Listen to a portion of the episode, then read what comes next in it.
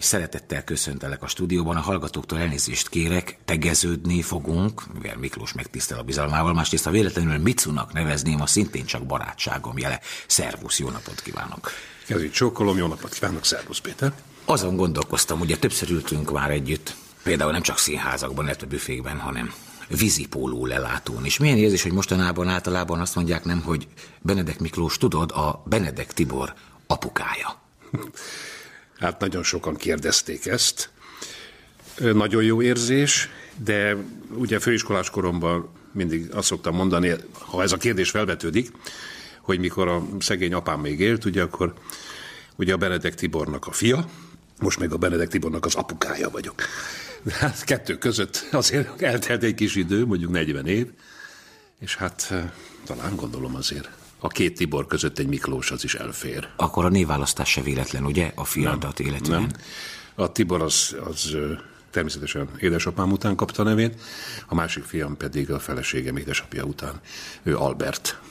Két ilyen fantasztikus fiam van, azt szokták mondani, hogy a kitüntetéseket nem adják, hanem kapják, de ugye te most, ha jól tudom, akkor, mint nagypapa, három kitüntetéssel is bírsz, ugye? Mert ugye ott van Gina, ugye Ginevra, ott van Gina, Mór, fantasztikus, gyönyörű kitüntetéssel. És ott gyönyörű, van Barka. fekete hajú, fekete szemű kitüntetés. Ott van Mór, aki hát egy tüneményes kitüntetés, igen, az most kezd folyékonyan beszélni. És ott van Barka, aki Hát aki most még csak gagyog, igen, aki egy éves. És akkor merre tovább? Uszoda vagy színpad? Nagyon veszélyes. Hát a kicsiről még nem lehet tudni, de a kettő az nagyon veszélyes.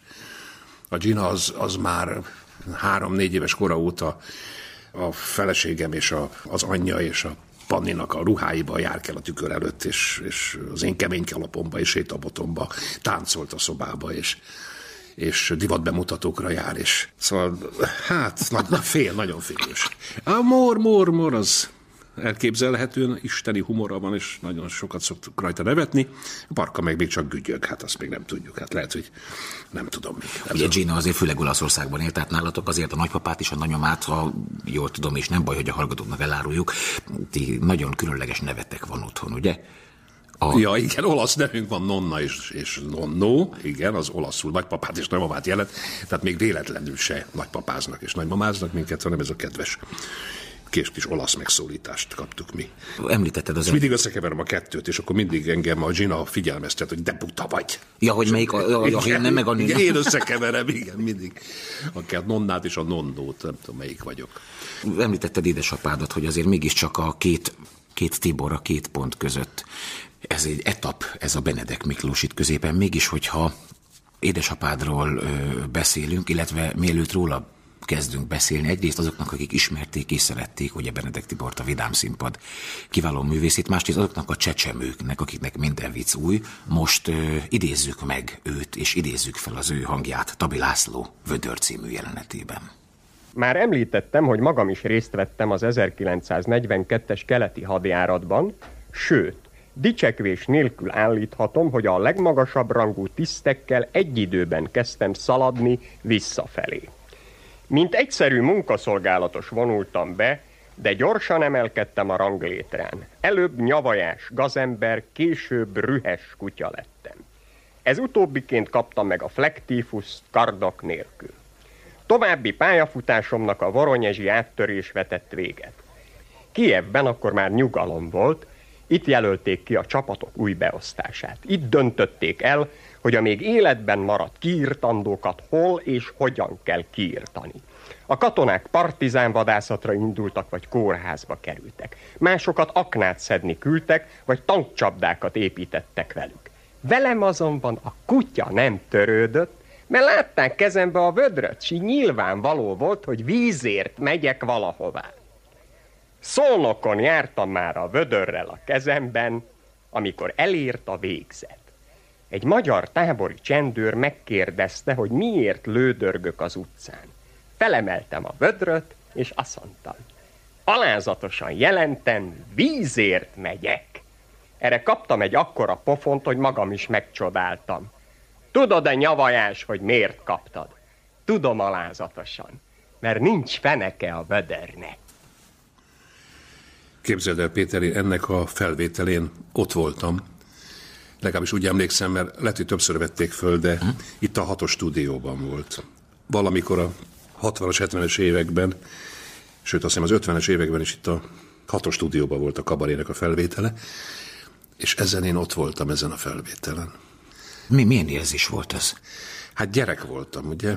Tehát te, te édesapádat És behozott, láttad. idén vasárnapi gyerek voltam, és behozott mindig, ha valami, a Vidám színpadra jártam délutánonként, két előadás volt vasárnap, fél négykor és fél nyolckor, és ha volt neki mondjuk rádiófelvétele, vasárnap délelőtt vagy szombat délelőtt, Pontosan erre nem emlékszem, hogy, hogy a hétnek melyik napján, de itt a Márványteremben volt, és itt találkoztam a kollégákkal is, akik itt fölléptek ezekben a szombat esti kabarékban, amiket hát az egész ország hallgatott. Ugye az volt az akkori megasztár, meg, meg Hát lehet, hogy sikerműsor a szombat esti, szombat esti kabaré. És annak volt egy szignálja, és akkor mindig ott ült az egész család a kis rádió mellett, és ezt hallgatta. Ma már elképzelhetetlen. Te, mint színész gyerek, tehát ugyanúgy, ha jól tudom, ugye Tibor a Siófoki Nemzeti Színház üdülőjében tanult meg úszni, akkor te pedig ott ültél, ugye, mint édesapát Tibornak a fia. Egyértelmű volt, hogy ez lesz a te utad? Azt hiszem, igen. Amióta úgy gondolkodom, vagy legalábbis járok a világba, meg kelek két lábon, azóta én mindig ezt a pályát akartam választani. Valószínűleg külső behatásokra eleinte, ugye sétálgattam öt éves koromban apámmal a körúton, és akkor mindenki leszólította, és ez borzasztóan tetszett nekem, hogy megismerték az utcán. Ugye ott a, a Lipotvárosban sétálgattunk, ott is ebédeltünk vasárnap délutánonként, és előtte a Luxor kávéházban voltunk, és azt az utat mindig gyalog tettük meg, a többit már taxival, mert azért nagyon fáradt ember volt.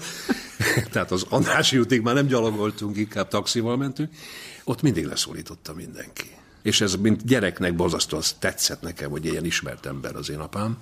És akkor bementünk a Negróba, a Berlin étterembe ebédeltünk, az a Visegrádi utca végén volt, és akkor utána mentünk be a Vidám színpadra, de előtte még a Negróba egy kávét megívott apám, és akkor ott kezdtek gyülekezni a délutánra a Vidám színpad művészei, a Kabos, az Alfonzó, őre emlékszem, a Kellér Dezső, és akkor ott írtak egy szimplát, vagy egy duplát, és akkor úgy mentünk be a Vidám színpadra, és hát én az első előadást tudtam csak mindig megnézni, mert aztán utána haza kellett mennem édesanyámhoz, de addig végig de legalábbis amíg ő ott volt bent, addig ott voltam. És akkor néha szerettem volna az estit is megnézni, de már nem lehetett, mert kicsi voltam, és haza kellett mennem. Tehát valószínűleg ott szívtam magamba ezek, ennek a színháznak az illatát, a, a nevetést, Emlékszem a hosszú sorokra a pénztár előtt a Vidám színpadon, a Révai utcában, hogy pénztárat álltak, és aztán emlékszem az előadás előtt a portásra, aki zsebből árulta a jegyeket. Dupla áron. Dupla áron természetesen. És hát rengeteg. Ki az a híres Ede bácsi volt? Bizony, pontosan, igen, vagy portás kalapjába, és akkor a kalapba volt benne a jegy, és akkor onnan egy-egy külföldi magyarnak árulta a jegyet. Később hallottam, ugye természetesen kölcsönt is adott, hogy az egy rendes portástól illik. És ez volt az én gyerekkorom, elég sokáig. Akkor te boldog voltál ő mellette? Ezekben a délutánokban?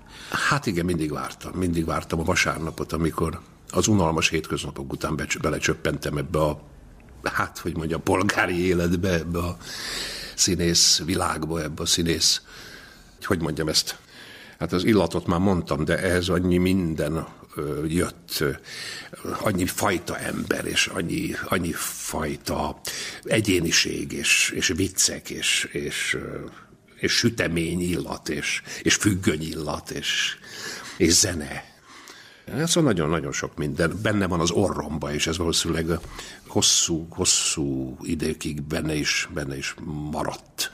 És néha ma is álmodom ezekről a délutánokról, és különösen apámról, ahogy, ahogy sétál a körúton, hátratett kézzel, kalapban, kabátban, és azokra a vasárnap délelőttökre, amikor a tükör előtt borotválkozik, és és szép lassan, komótosan öltözködik, de hogy véletlenül is egy nagyobb mozgást kelljen csinálni, egy szépen nyugodtan, issza a feketéjét, és, és ez mind-mind benne van, bennem van.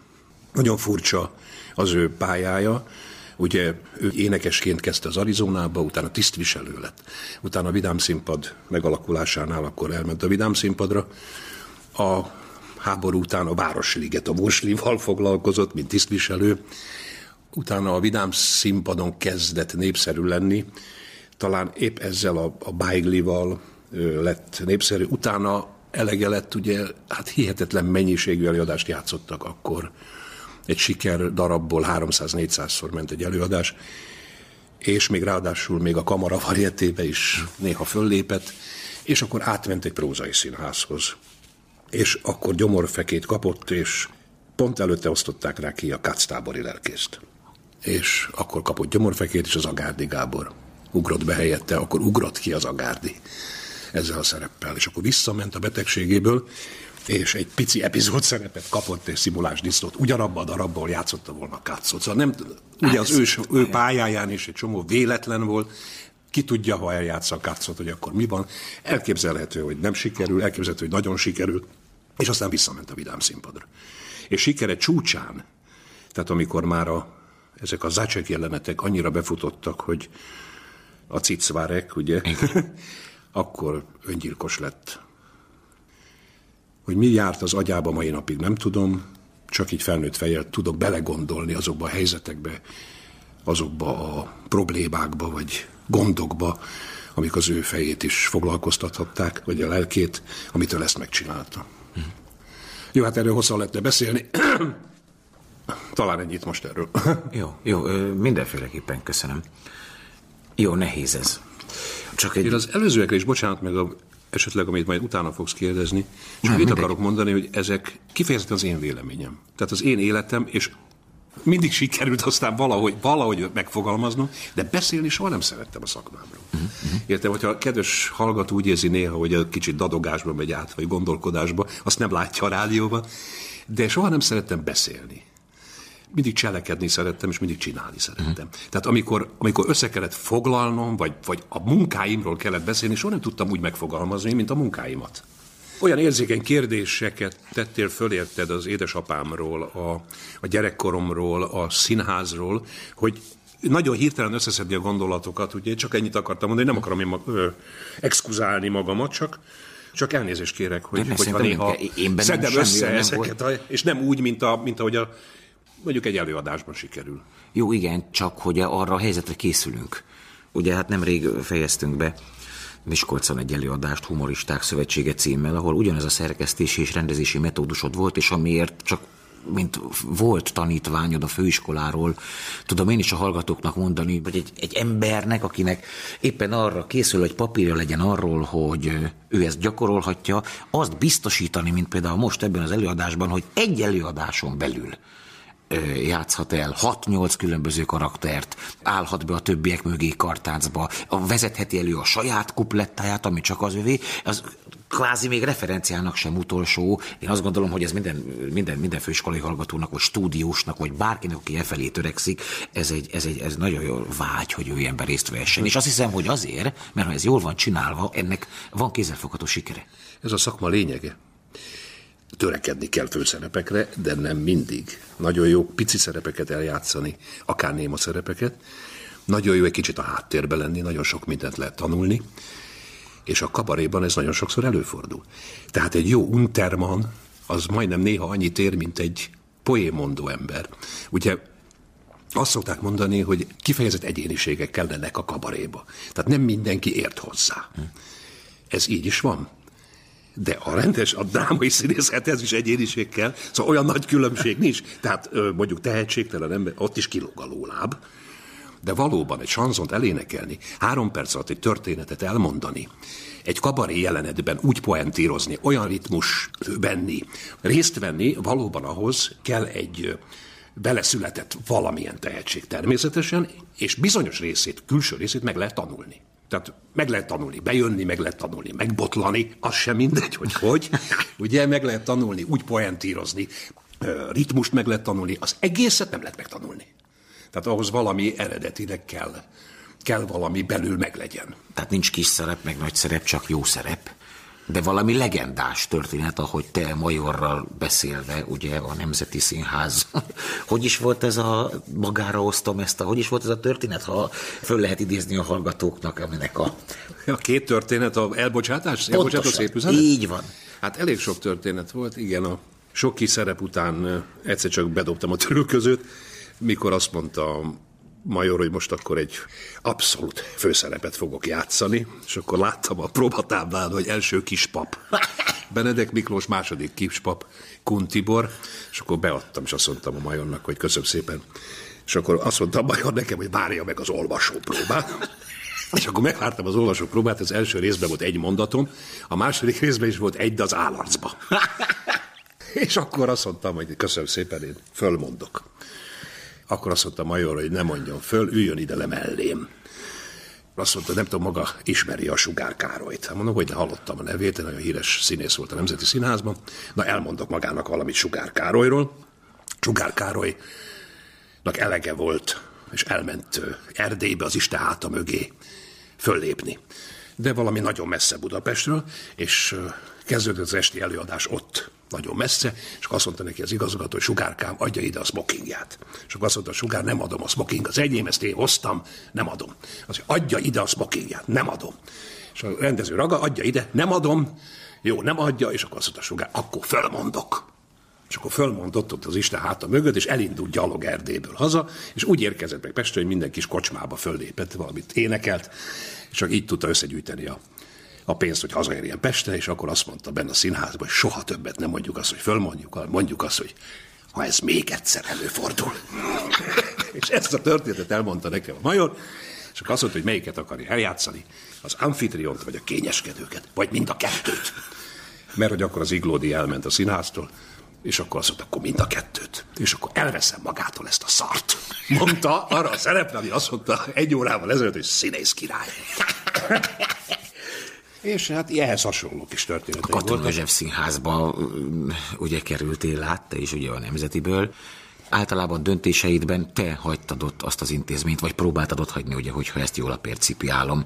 Csak egy közbeszúró gondolat, ugye a Nemzeti Színházban is voltál tag. Az milyen érzés volt, hogy a Katon József Színház csúcs éveiben rólad írók, valamilyen módon máshogy írtak a Nemzeti Színházi a második, tehát a Nemzeti Színház második korszak, ami nem Kabarisztikus élmény. Abszolút kabarisztikus élmény.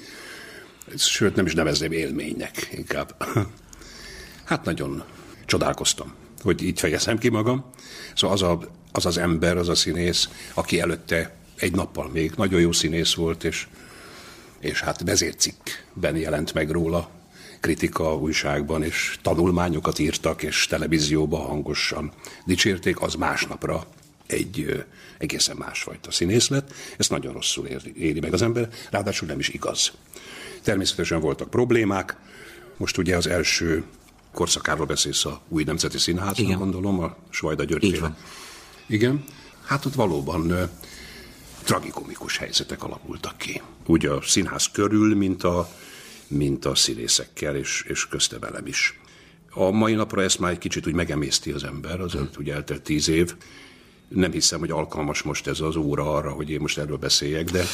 Érinteni ö... szerettem volna csak azért, mert hogy azt, hogy utána most először fordult az, hogy neked egy náladnál jóval fiatalabb új igazgató, egy intézmény mutatott utat, ami nem a te saját döntésed volt, csak szerettem volna azért leszögezni, hogy ez nem jelentette azt, hogy előtte minden fenékig tejfel volt. Azért nem tudtam most Fernek erről beszélni, ugye mert ketten vagyunk itt érintve ez Igen, igen, igen. De én... Tehát ez egy hosszabb beszélgetés tárgya lenne, és, és nehogy, nehogy azt higgyük mi, hogy most mi, vagy a hallgatók, hogy mi most meg vagyunk sértve, vagy, uh-huh. vagy, nem is szeretném. vagy azért beszélünk erről, mert most nem, nem érdemes erről szerintem most beszélni. Ezt majd az idő úgyis helyre fogja tenni. És mindenfajta hiúság és és nagy képűség ebbe, ebbe, ebbe, itt majd, ez, ez, ebbe, ez, itt rend lesz -e körül szerintem majd idővel, mint minden körül, egyszer csak ez majd kitisztul. Legyen így, őszintén remélem, szegény végvári nyugodjék békében, Svajda nyugodjék békében, de szerencsére itt van ugye Szacsi, Hollósi, sokan, ugye volt valami kis köröcskétek, hogy időnként eljártatok beszélgetni, vacsorázni. Ugye ezek a barátságok Nyilván a színház és a színpad miatt szövődtek, de nem azért éltek túl annyi évet. Igen, nagyon sok mindent átéltünk. Átéltünk magánéletileg és szakmailag, de főleg szakmailag. Tehát annyi rendezőt, igazgatót, kollégát éltünk túl. Annyi butaságot, annyi csúnyaságot éltünk túl, hogy ez már összekovácsolt minket egy igazi társasággá. Sajnos az élet olyan és olyan kegyetlen, hogy ebből a társaságból egy páron már nincsenek, de a Frici, a Szacsi, te, nem, nem, nem, nem egy generáció, hát én tanítványod voltam, Igen, nem. De azért sokan, sok, sokan vannak, akik, akik egyfajtában gondolkozunk, és, és egyképpen látjuk a dolgokat, és az annyira jó, hogy, hogy van kit fölhívni, és nekik is van kit fölhívni, és, és ha van egy pici időnk, akkor úgy egymással elbeszélgetni, vagy éppen a szacsival, hogy szoktuk hallgatni perceket egy pohár sör mellett, vagy egy pohár bor mellett, vagy nyáron összejönni, és akkor hogy jókat dumálni. Jó lenne, ha, mit tudom én, ezt egyszer majd összegyűjteni, leírni, ezt a 40 évet, amit velünk történt. Az ember mostanában ugye nagyon sokat gondolkodik a, az elmúláson, a, hogy olyan rövid az élet. Szóval annyira látja, hogy akitől el se hitte volna, hogy ez se csak elmegy, hogy ez se csak nincs. Tehát a, a, a hiány az annyira, annyira fontos, és olyan, olyan jó lenne, hogyha az életbe tudnánk úgy hiányozni egymásnak, mint amikor elmegy az ember, és visszagondol, hogy a fene egye meg, hogy nem, akkor ez nem jött össze az a beszélgetés, hogy a, az a hülye hollós, hogy egyszerűen nem hozza össze azt a vacsorát, mert, mert nem hozza össze, mert lusta.